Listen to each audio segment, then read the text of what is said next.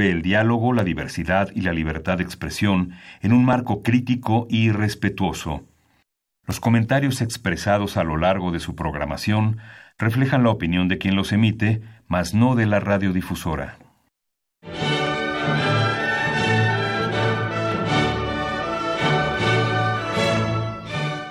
Diálogo jurídico. Derecho, cultura y humanismo. Programa a cargo del maestro Eduardo Luis Fejer.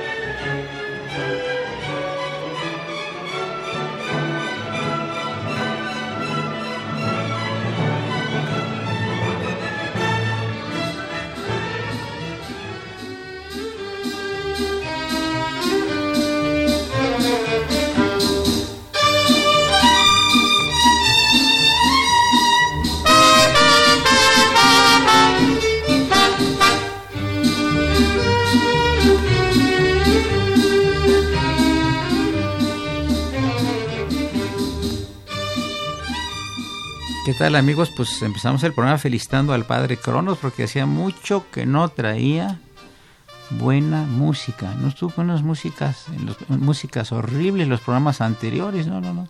Y siempre le pedimos su, su renuncia con carácter revocable.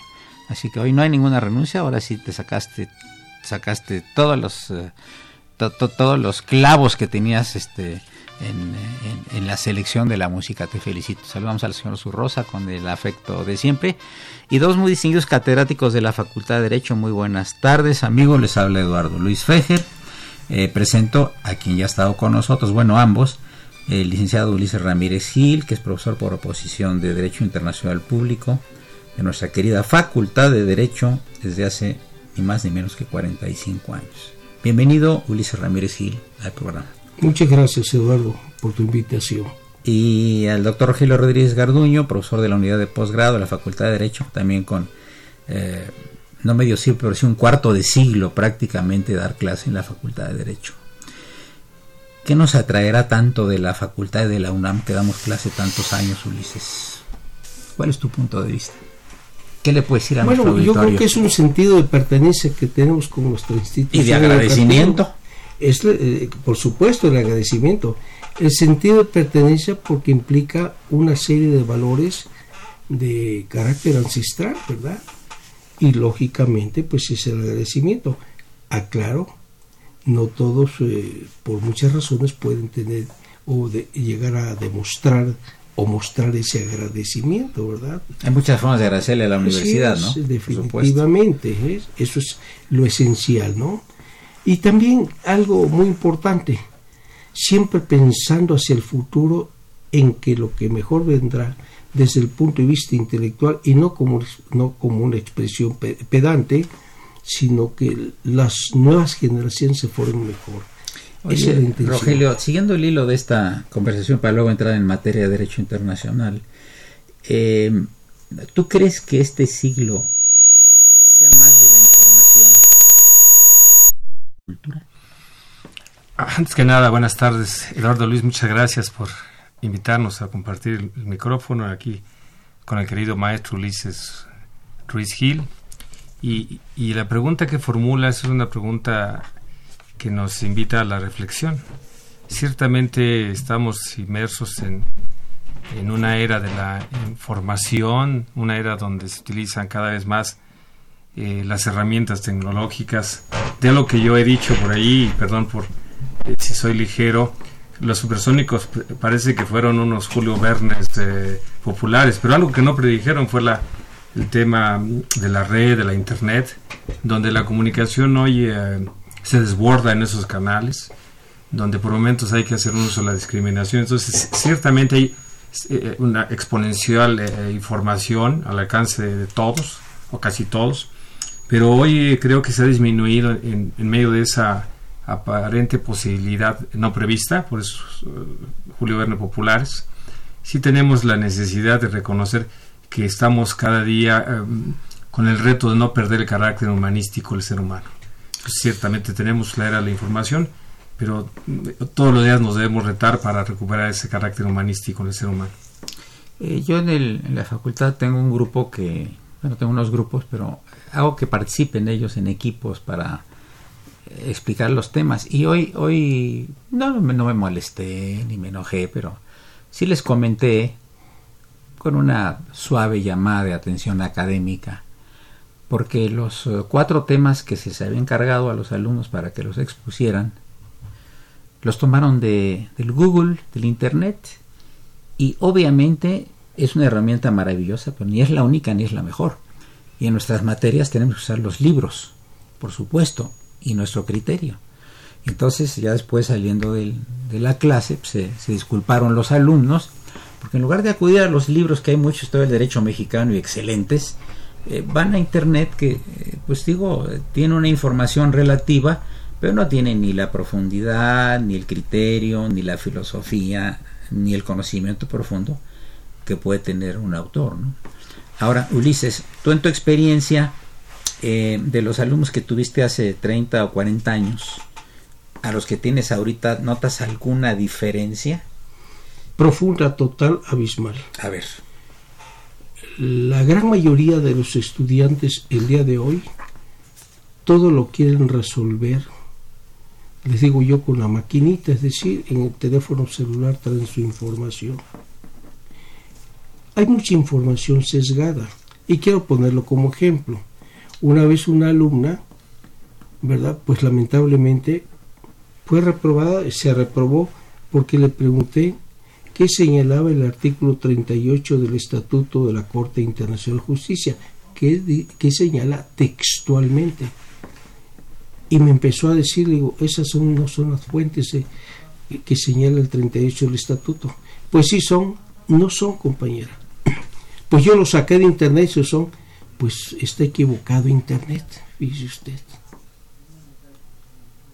Le voy a demostrar a usted, y aquí tengo el documento original, cuáles son las fuentes. Tiene usted cinco, compañera. Le pedí varias ocasiones. Yo he optado por hacer esto, Eduardo, los últimos años, quizá un momento empleando un poco la técnica de que aplicaba este eh, eh, eh, el papá de Lorenzo, ¿verdad?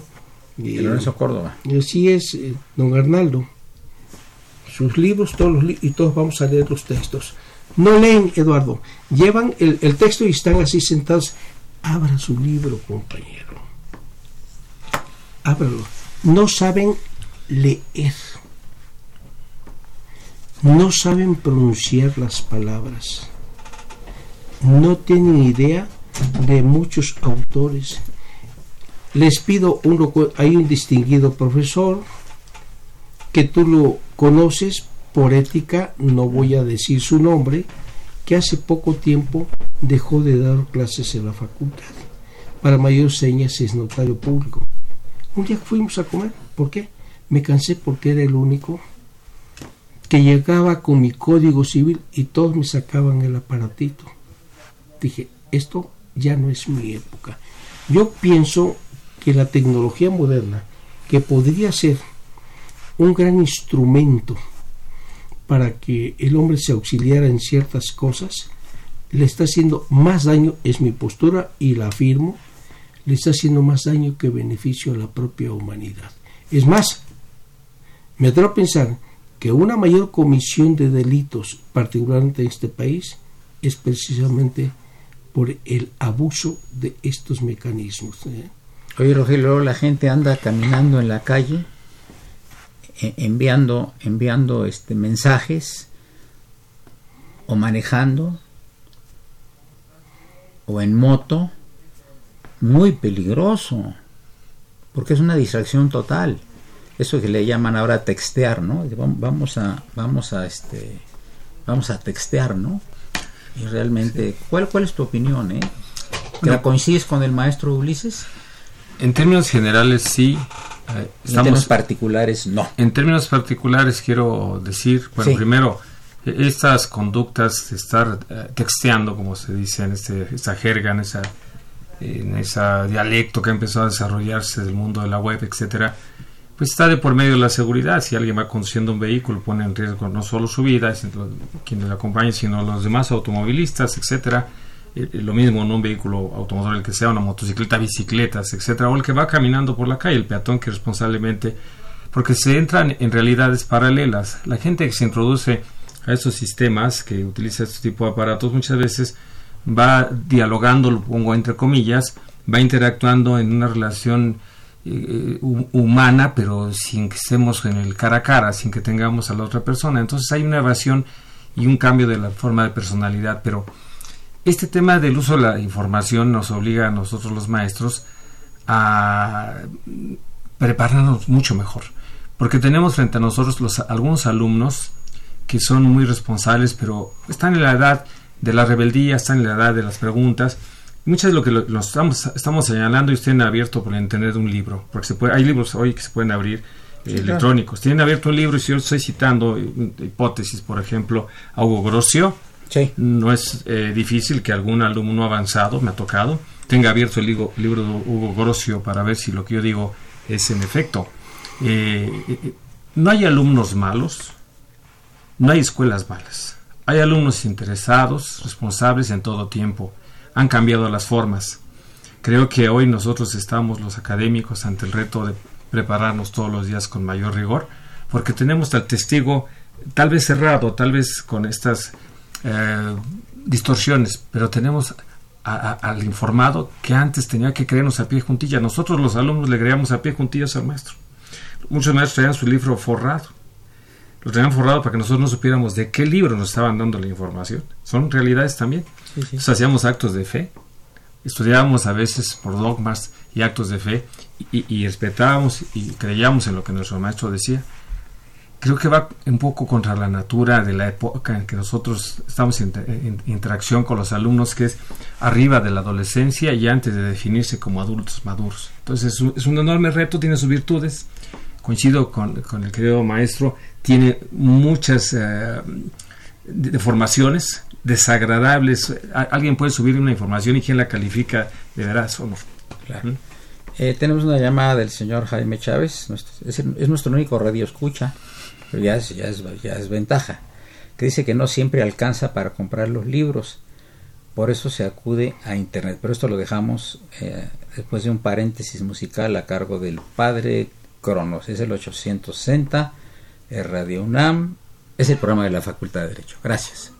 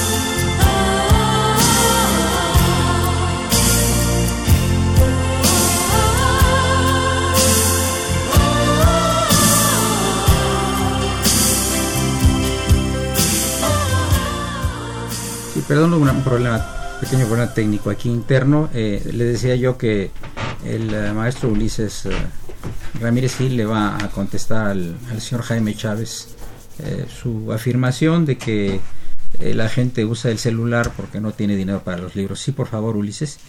Sí, como no, usted, Eduardo Luis. yo entiendo la inquietud del señor Chávez, entiendo que hay familias que tienen profundas limitaciones económicas, entiendo que hay libros que son muy caros, pero yo siempre les digo al alumno, el libro, cómprelo, busque un, robo de uso, se lo sustrae y después se lo devuelve, pídalo prestado o está en la biblioteca, ahí hay libros. Claro. No van a la biblioteca. Entonces, nunca se debe decir cómprelo. Simplemente consulto y ya sabrá cada quien que lo va a consultar. El otro aspecto importante, con el respeto que me hace el señor Chávez, Conozco alumnos que una constitución no se la compran. Lo máximo que le puede costar 40, 50 pesos. Es parte de su formación. No, no, bueno. Correcto. Pero traen celulares de 20, 25 y 30 mil pesos. Sí, claro. Entonces, yo creo que no es eso. El que tiene interés en aprender tiene que acudir a las fuentes originales, porque hay mucha información de, tecnológica como lo dije hace un momento, un alumno resultó reprobado porque necia decía que esa era la postura. También los consulto, me doy cuenta cuando hay una información distinta. Pero también quiero señalar lo siguiente. Nuestra universidad, afuera está la García Terres, hay libros que con 50% de descuento para los alumnos se les está vendiendo. Me decía el encargado el otro día, nadie viene, ningún alumno viene a comprar libros. Yo he optado algunas ocasiones, llevo y entro, me llevo dos o tres, y le digo a un compañero, le pregunto, etcétera, etcétera, le gusta así. Le regalo este libro, en una semana quiero una opinión del, del texto. Ulises, pero mira, yo he estado, por ejemplo, en varias ferias del libro, y, las están ahí, están por las islas las ferias del libro, y hay una gran cantidad de alumnos que compran libros ah, con descuento. O sea, no se puede generalizar. No sé qué opines, Rogelio. No. Coincidiría contigo, Eduardo Luis, eh, y, reconociendo que lo que señala el querido maestro Ulises es una realidad. ¿Hay otra realidad? Sí, son dos realidades, claro. Desde ese momento hay, a, mí me da mucho gusto esa juventud, esos muchachos, esas mujeres y hombres, estudiantes de tanto licenciatura como de posgrado, a, estar alrededor de esos puestos que ofrecen esos descuentos, las obras novedosas, comentar las obras que ahí están, este, porque muchas veces la Universidad Nacional Autónoma de México lleva obras de sus maestros que son al mismo tiempo autores, claro, quieren, además la, dedicatoria del maestro, etcétera, el libro que el maestro les comentó, entonces hay dos realidades, afortunadamente la segunda realidad que es el interés por la lectura y por la cultura y por hacer cada vez mejor a, nuestro país y ellos prepararse más ante una realidad que es eh, la competencia mayor Hoy un egresado de la Universidad Nacional Autónoma de México sale con un alto grado de prestigio, pero va a competir contra otros de muchas universidades a nivel de campo de trabajo y ellos lo saben, entonces se preparan mejor. Entonces ese sector de esos alumnos que afortunadamente tienen esa, ese hábito y otros que se van por el camino fácil de la información procesada, lo pongo entre comillas, la información fácil y digerible que pueden, con la que piensan que pueden engañarse, engañar a un maestro, se engañan a sí mismos sí, pero mira, yo creo que estamos todos viviendo otro mundo con esta tremenda revolución tecnológica. Y a ustedes les voy a preguntar dos cosas, distinguidos profesores de la facultad, para luego entrar en materia un poquito más adelante sobre los temas internacionales, que es la especialidad de ambos. Y derecho aéreo y marítimo también aquí del maestro Rogelio. Son dos mundos diferentes el mundo que vivimos nosotros y el mundo que viven los jóvenes, dependientes totalmente de los celulares. Y otra cosa que es más delicada todavía, los famosos twitters, que tienen una cantidad de anonimato terrible, donde puedes hablar muy mal e insultar a cualquier persona, sin que la persona insultada pueda saber quién lo está insultando y por qué lo está insultando. Y sale tal cantidad de problemas en este medio de comunicación, Rogelio y Ulises, que mucha gente mejor ya se desconecta, porque puede dar una opinión en algún sentido y vienen 30 gentes o 40 en el anonimato que no controvierten razonablemente o racionalmente el tema que se trató en el Twitter, sino empiezan a aparecer insultos y terribles descalificaciones. Entonces, en ese aspecto, como decías Rogelio, indudablemente que los medios de comunicación electrónicos como el, como el celular son un arma, un arma, un arma de dos filos.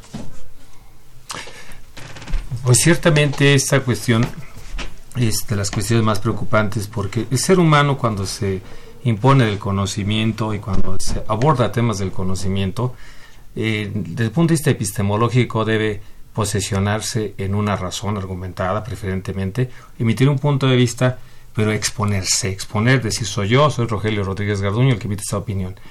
Estas comunicaciones Twitter, incluso WhatsApps, este, que aparecen, se introducen a veces en nuestras listas de contactos, las comunicaciones por, por uh, Facebook, son, son comunicaciones que muchas veces tienden solo a entrar a destruir, a descalificar y no asumir el, el posicionamiento y al personalizarse sostener su razón.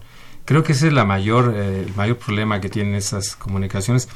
Ahora, el sujeto que, que se introduce o que lo hacen introducirse, por ejemplo, si nos invitas hoy o nos invitan a un medio de televisión y ese medio pone en, en, redes sociales, pues pueden aparecer 70 comentarios por descalificarnos únicamente, pero a lo mejor hay mil que, dan una opinión diferente. Entonces tenemos que atemperar también saber valorar que son las distorsiones propias de esa tendencia de personas que no asumen su responsabilidad o incluso otro tema y con eso eh, eh, terminaré esa participación en este comentario personas que incluso son pagadas reventadores que también siempre han existido muchas veces hay gente que existió en tiempos de cantiflas contra Tintán etcétera este, no es nuevo, el, medio, el medio cambió. El medio cambió, pero hay gentes que entran ahora pagados para, para hacer este tema de los bots o para hacer cuestiones en contra. Entonces tenemos que asumir esas realidades que debemos ser ponderar.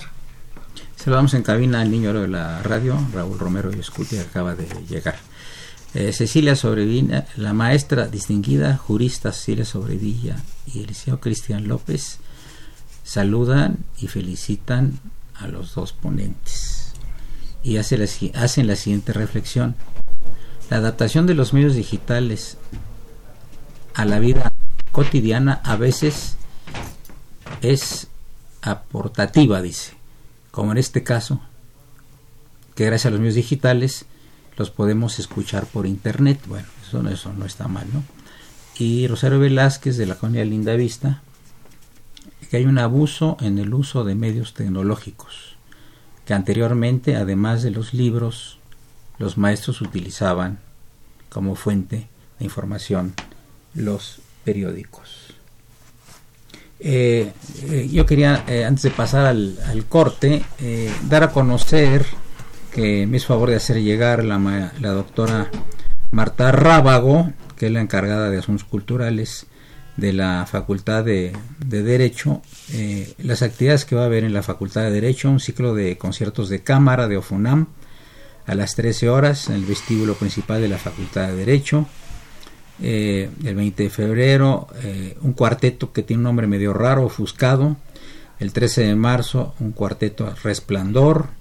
24 de abril, voz y piano. 26 y 27, anunciamos que el poeta nacional argentino que ustedes han escuchado aquí en Radio, en y que estará por aquí el día 25. Los días 26 y 27 va a dar un curso intensivo a los alumnos de la Facultad de Derecho para, los que estén interesados en escribir poesía. También hay un carro de comedias itinerante que nos va a visitar el 26 de abril eh, de las 13 a las 14 horas. Una obra de teatro muy interesante eh, que se llama Pena Capital del original Bandera Negra, que fue una obra de teatro muy famosa de Horacio Ruiz de la Fuente, y el monólogo está a cargo del artista Carlos Osorio. Eh, va a ser en el auditorio García Maínez eh, ese día 14 de marzo. Después va a haber una visita guiada al Centro Cultural Universitario, una visita guiada también que se va a llamar Un rol, date un rol y conoce tu universidad, eh, al Jardín Botánico, al Campus Central de CEU, taller de bailes de salón, taller de rockabilly, taller de concientización sobre la violencia y por supuesto actividades deportivas de los que son responsables los licenciados Guillermo Anotzin y la licenciada Leonor Zavala Hernández, que deportes practican en la facultad, contamos con entrenadores, etcétera, etcétera. muchísimas actividades, la carrera atlética, con grandes logros deportivos y obviamente culturales. Llegamos a la parte media del programa. Les recuerdo que se encuentran con nosotros los catedráticos, el maestro Ulises Ramírez Gil, profesor por oposición Derecho Internacional Público, y el doctor Rogelio Rodríguez Garduño, profesor de la unidad de posgrado de nuestra Facultad de Derecho. El primero con 45 años de antigüedad, aunque se ve muy joven, y Rogelio Rodríguez Garduño, que también se ve muy joven, aunque nada más tiene, nada más tiene 24 años de dar clase en la facultad. Soy Eduardo Luis Fejer, continúen, es el 860, esto es Radio Universidad Nacional Autónoma de México.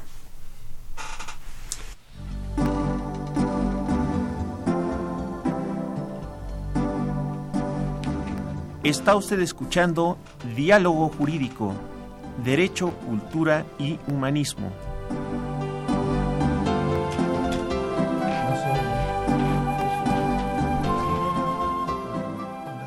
A través del 860 de AM. El alma mater del cuadrante.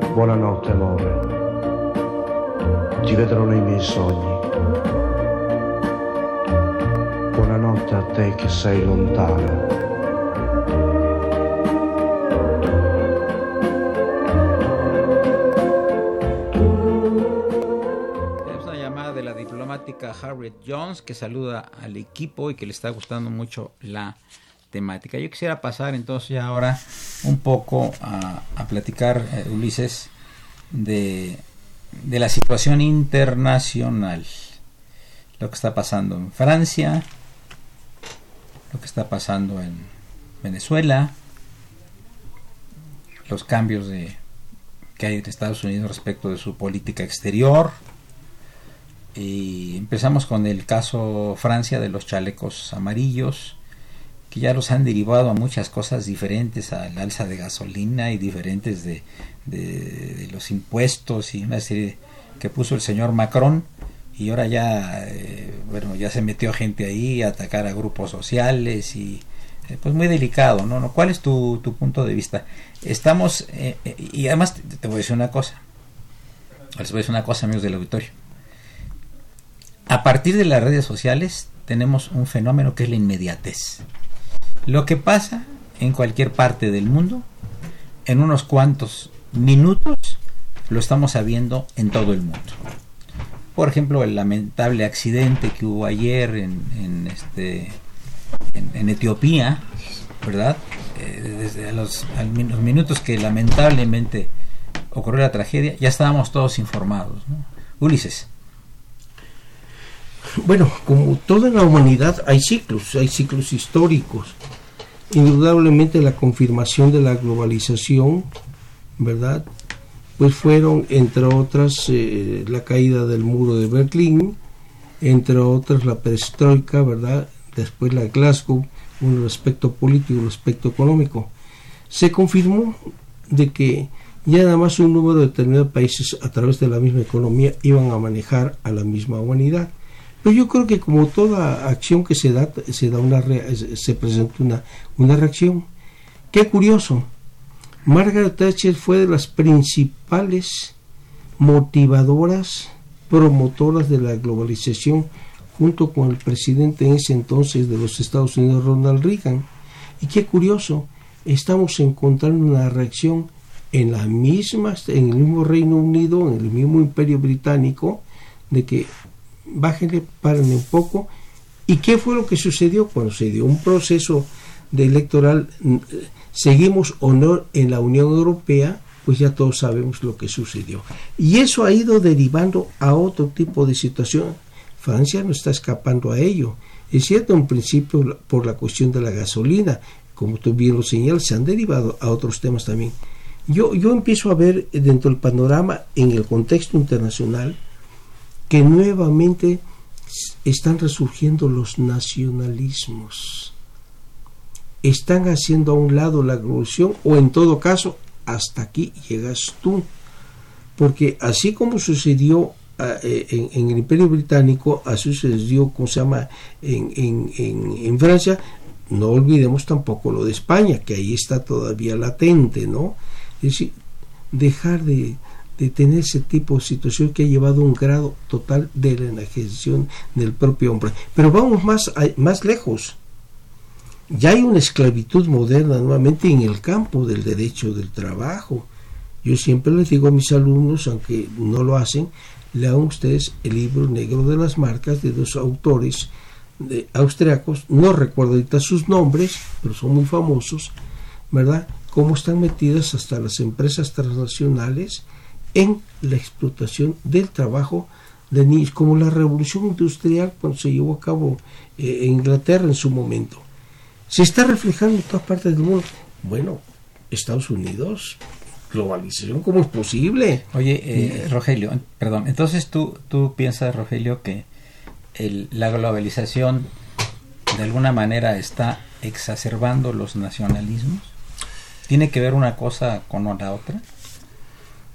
Tendríamos que, antes de ir directamente a ese tema, plantear la cuestión de la crisis de la modernidad estructural. Eh, la modernidad que deviene de la Revolución Francesa en las estructuras económico, políticas, culturales y jurídicas, eh, para algunos, yo me adhiero a ello, está prácticamente terminada. Entonces la democracia representativa, por ejemplo, eh, por momentos es inoperante. La legitimación de los gobiernos se torna en fenómenos postelectorales complejos. Estados Unidos, el caso del presidente que tiene este, este, país, el presidente Trump, es un efecto de la crisis política estructural donde el discurso formal se ve rebasado por realidades, realidades que prevalecen en las sociedades. Una sociedad norteamericana que se siente desplazada de fuentes de trabajo, un discurso que llega contra quienes son los desplazadores, una política internacional que tiene que ver con reposicionar a Estados Unidos y ser otra vez el número uno internacional. Y yo creo que hablar de un nacionalismo así eh, es, diferente al nacionalismo de preguerra, de la preguerra mundial. En todo caso, esta es una, una forma que se está intentando de darle curso a la realidad que ya no se ajusta con los causas de la democracia representativa, tampoco la llamada participativa indirecta. Los referéndums, vemos el caso de España y el caso de Cataluña, vimos el caso de, de Canadá y el tema de Quebec y, podría decir que los nacionalismos en todo caso son resultantes de esos nuevos, de esas nuevas manifestaciones de las, poblaciones que no son atendidos, no son escuchados por ese sistema de la modernidad que atiende al poder a sus factores reales, pero que se olvida de la gente de a pie. Y esos chalecos amarillos tienen un grado de razón. Empezaron por la gasolina, pero ahora demandan ser escuchados en otras cuestiones. Y una voz que se ha abierto se continúa. Venezuela es un caso similar. El discurso popular, el discurso del, presidente Maduro, no ha alcanzado para reconocer otras realidades de personas que demandan ser escuchados. Y este, esta forma de ser escuchados es, por, ejemplo, no queremos un presidente o un sistema fuerte que decida por nosotros, queremos decidir por nosotros mismos. Entonces estas manifestaciones en Venezuela son las formas de expresión de la gente de la calle. Algunos políticos, el presidente Trump, recogen las expresiones y se parecen a los, a los nacionalismos, pero operan a la inversa. Hitler primero preparó el estado de incentivar, eh, exacerbar, emocionar, y después eh, él se hizo cabeza de ese grupo que creó artificialmente. Ahora es al revés. Una sociedad que no encuentra cauces, el político que la recoge y eh, hace, de manera exponencial y superlativa lleva el discurso alternado a lo político. Ulises. Bueno, agregaremos también algo más importante, ¿cierto? se encuentra el caso de Venezuela. Pero también encontramos ¿verdad? otros casos. Brasil trae una situación similar. ¿Quién iba a imaginar que Lula de Silva estuviera eh, en la cárcel? Jamás. Y sin embargo hay otro tipo de reacciones que se están presentando. Podríamos seguir eh, nosotros señalando otros casos que también encontramos latentes, pero lo más terrible y apuntando eh, lo que se decía hace un momento, es que la gente ya no cree en los partidos políticos. Ya la gente pretende irse, ¿verdad?, por medio de lo que llamamos el cauce ciudadano. Y bueno, tenemos un antecedente aquí. Cuando nuestro orden jurídico señalaba que para poder ser aspirante a la presidencia de la República, en este caso, no más para votar, sino ser votado, necesitaba ser postulado por un partido político. Y el señor Castañeda dijo, fíjese que no. porque Ninguno llena mis aspiraciones. Por supuesto, se fue como un candidato que a todos sabemos, le fue mal en todas las instancias en el orden jurídico interno, acudió a la Comisión Interamericana, no hubo arreglo, se va a la Corte y jurídicamente le gana. El primer gran asunto que pierde el Estado mexicano, no es el gobierno. Y como le dijo, y el chequecito fue para una de las ONGs, ¿verdad? ¿Y qué provocó esto? Reformas al orden constitucional mexicano. Y tan es así que estas reformas han ido aumentando más en otros aspectos de tal suerte que ya tenemos más presente con una mayor inserción algo que viene del orden jurídico internacional y que son específicamente un sistema internacional de derechos humanos. Las reformas a, nuestro orden constitucional en materia de derechos humanos y las leyes derivadas, secundarias, no es una concesión graciosa del Estado mexicano, no, viene del exterior y lo tienes eh, que, que, incorporar. Lo que se dice en el campo del derecho y algo que no afecta a la estructura jurídica internacional.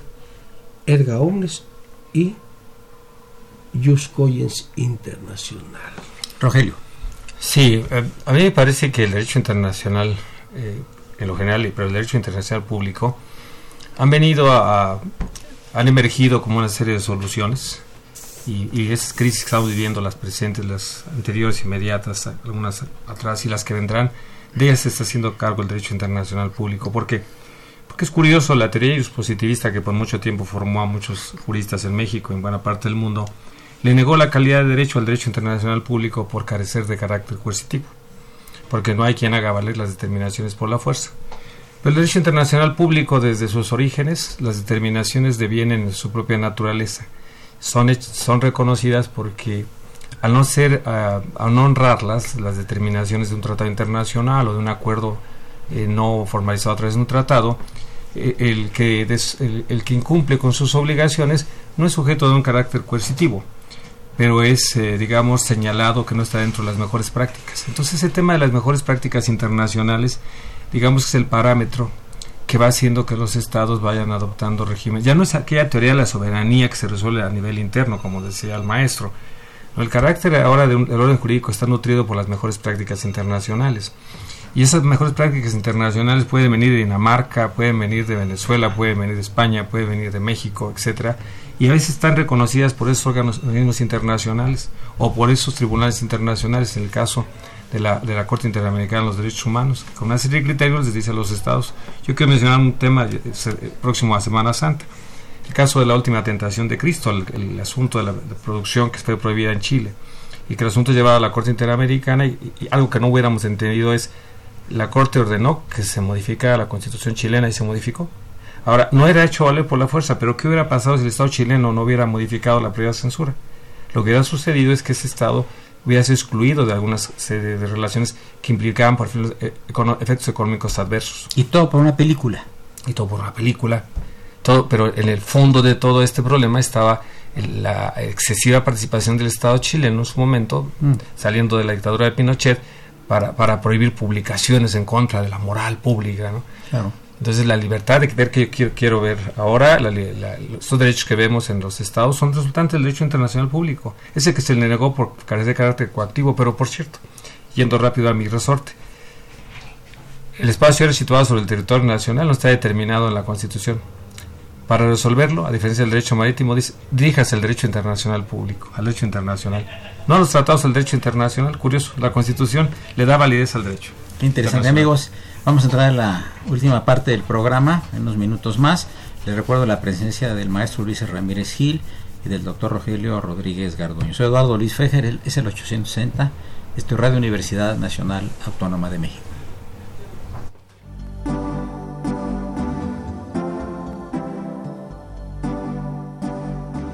Está usted escuchando Diálogo Jurídico, Derecho, Cultura y Humanismo.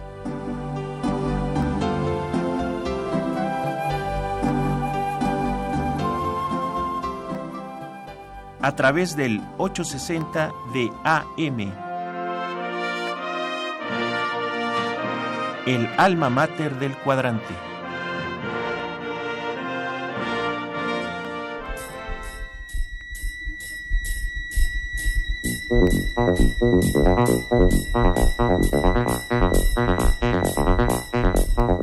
Thank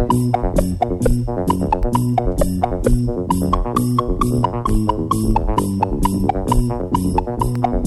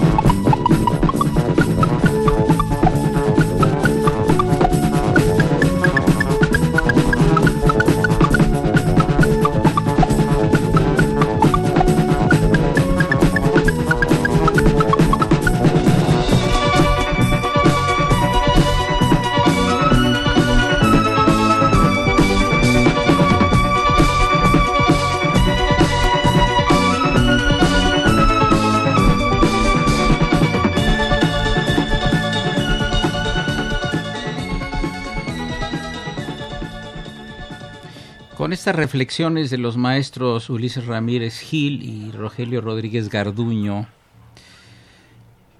les pregunto a los dos, primero a ti, Ulises Ramírez Gil, con todos estos cambios, ¿hasta dónde va a llegar el derecho internacional? ¿No va a ser el mismo derecho internacional del siglo XX? Y ya no lo es en el XXI, exactamente a como era el XX. Muchas gracias recuerdo cuando entramos nosotros a la facultad, decían que el derecho internacional, que era eso, ¿verdad? Que no funcionaba, que no servía. Hoy, a los que siguen sosteniendo la primacía del derecho interno sobre el derecho internacional, no deben ser tan radicales. Si lo vemos desde el punto de vista constitucional, en lo que se refiere a derechos humanos, está la primacía del derecho internacional sobre el derecho interno. Primero habla de derechos humanos y después habla para el debido cumplimiento de haber ciertas garantías. Pero eso no es una cuestión de posturas, de poses, no. Debe existir la voluntad política del Estado de que la norma jurídica se cumpla. Y hay algo más que es hasta una cuestión de orden psicológico. Si todo lo analizamos, el orden jurídico ya es consustancial, ya es parte del ADN del ser humano. Tengo que cumplir una obligación. ¿Por qué tengo que cumplir una obligación? Porque lo acordé, es lo que llamamos el pacta sunt servanda. ¿Qué es pacta sunt servanda? Ya lo sabemos. De tener la obligatoriedad del acuerdo. No es necesario que el tribunal venga y me diga. Tan es así que si las cosas se resolvieron por la vía judicial, no había tribunales en el mundo que pudieran satisfacer todos los juicios, todas las controversias. La gente tiene que resolverlo de otra manera. Bueno, en el derecho internacional hay los medios de solución pasible, se han bajado al derecho interno.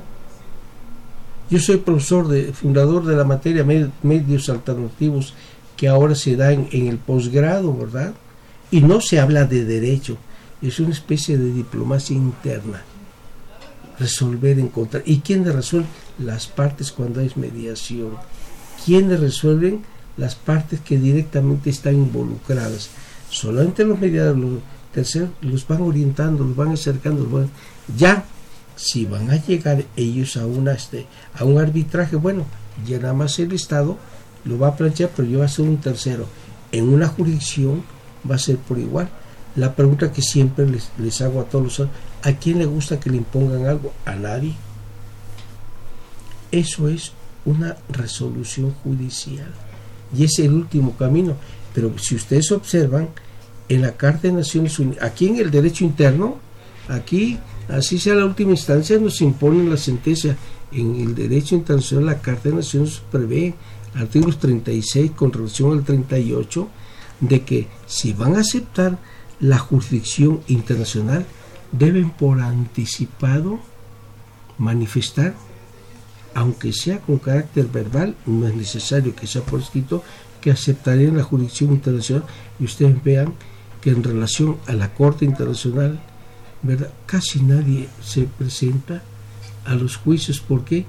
Porque finalmente después cuando les llega la sentencia ya no lo quieren aceptar, ¿no? Pues lo tienes que aceptar que no, no hay una cuestión que te obligue, bueno, eso es muy relativo cuando, cuando se señalaba ahorita con, el maestro, con el doctor, ¿verdad? De que eh, no hay un orden, sí lo hay, sí lo hay, pero el problema es esto, lo, prevé la, la, la, Carta de Naciones Unidas, ¿verdad? Acción en caso de amenaza a la paz que mantenga la paz o acto de agresión, capítulo séptimo, la Carta y quién lo es, lleva a cabo las acciones, el Consejo de Seguridad pero la pregunta es esta. Hay quienes son los miembros permanentes, entre otros Estados Unidos. Ah, no, a mí no me la apliquen, ¿verdad? Esa es la parte más difícil dentro del orden jurídico. Pero es un avance lo que ha habido ah, claro, es un gran avance. Rogelio. Es un retomar, me parece que estamos rescatando, insisto, en la creación de los estados modernos. No podemos perder de vista la, la consolidación del Estado americano y el Estado francés. El Estado norteamericano allá en Filadelfia, con su Convención de Filadelfia, en 1787 y con la constitución que sigue vigente, con las mínimas reformas. En el artículo sexto romano tiene nuestro 133. Su ley suprema, la ley suprema de los Estados Unidos de América, igual que en la de México, es la constitución, las leyes del Congreso que emanen de ella y los tratados internacionales celebrados y que se leen por el presidente con la aprobación del Senado. ¿Qué significa?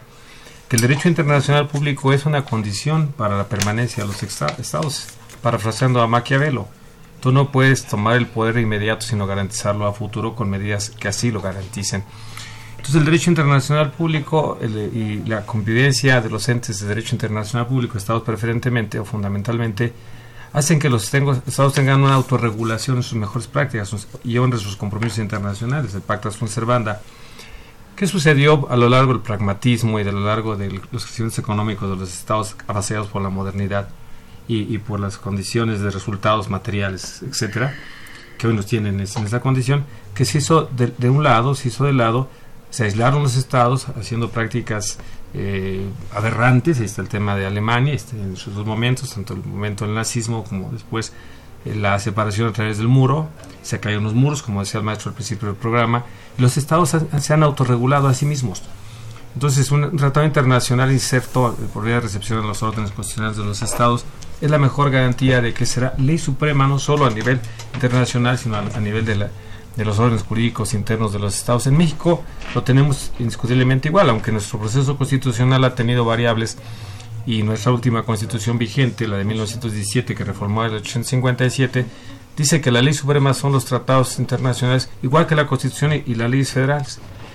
¿Qué pasó en 2011? Que el artículo primero solidificó esta postura, al decir que el parámetro de control de regularidad constitucional para los operadores jurídicos era la Constitución y los tratados internacionales. No quisiera, sin embargo, en este, esta mesa, eh, por lo que representa, no dejar de decir algo, en donde eh, el derecho internacional va, va siendo al mismo tiempo una suerte de supervisor a través de organismos internacionales.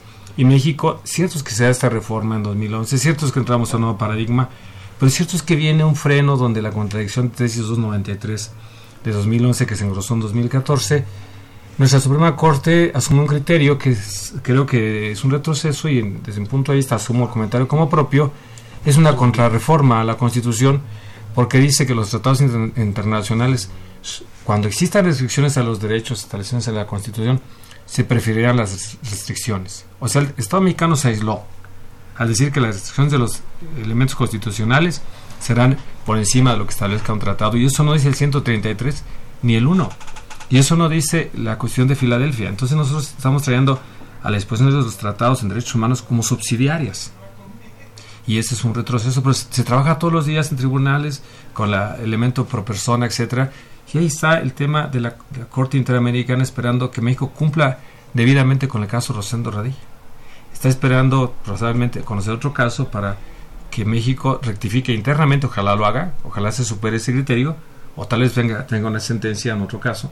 Ya tenemos por el caso de Macho Patistán, algunos casos que México podría ir a, la Corte, el caso de estos eh, delegados cesados por la Corte por el incumplimiento de sentencias, el juicio de amparo, donde se rompe la presunción de inocencia, y es posible que si México no resuelve internamente esos temas, sea depurado por el derecho internacional y sus órganos, y sus instrumentos.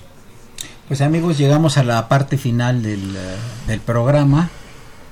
Yo le agradezco mucho al maestro Ulises Ramírez Gil, que diré yo, antiguo maestro de Derecho Internacional Público, o se oye muy feo.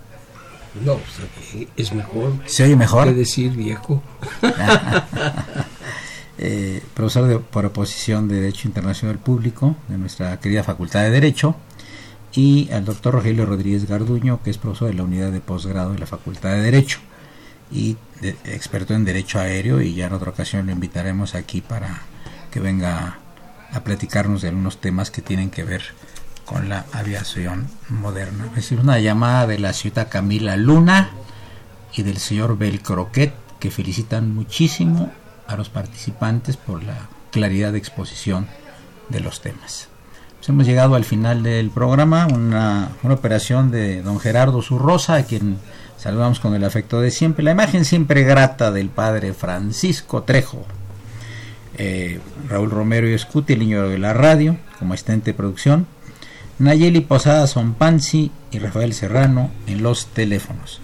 Soy Eduardo Luis Fejer, la mejor de las tardes y continúen en el 860.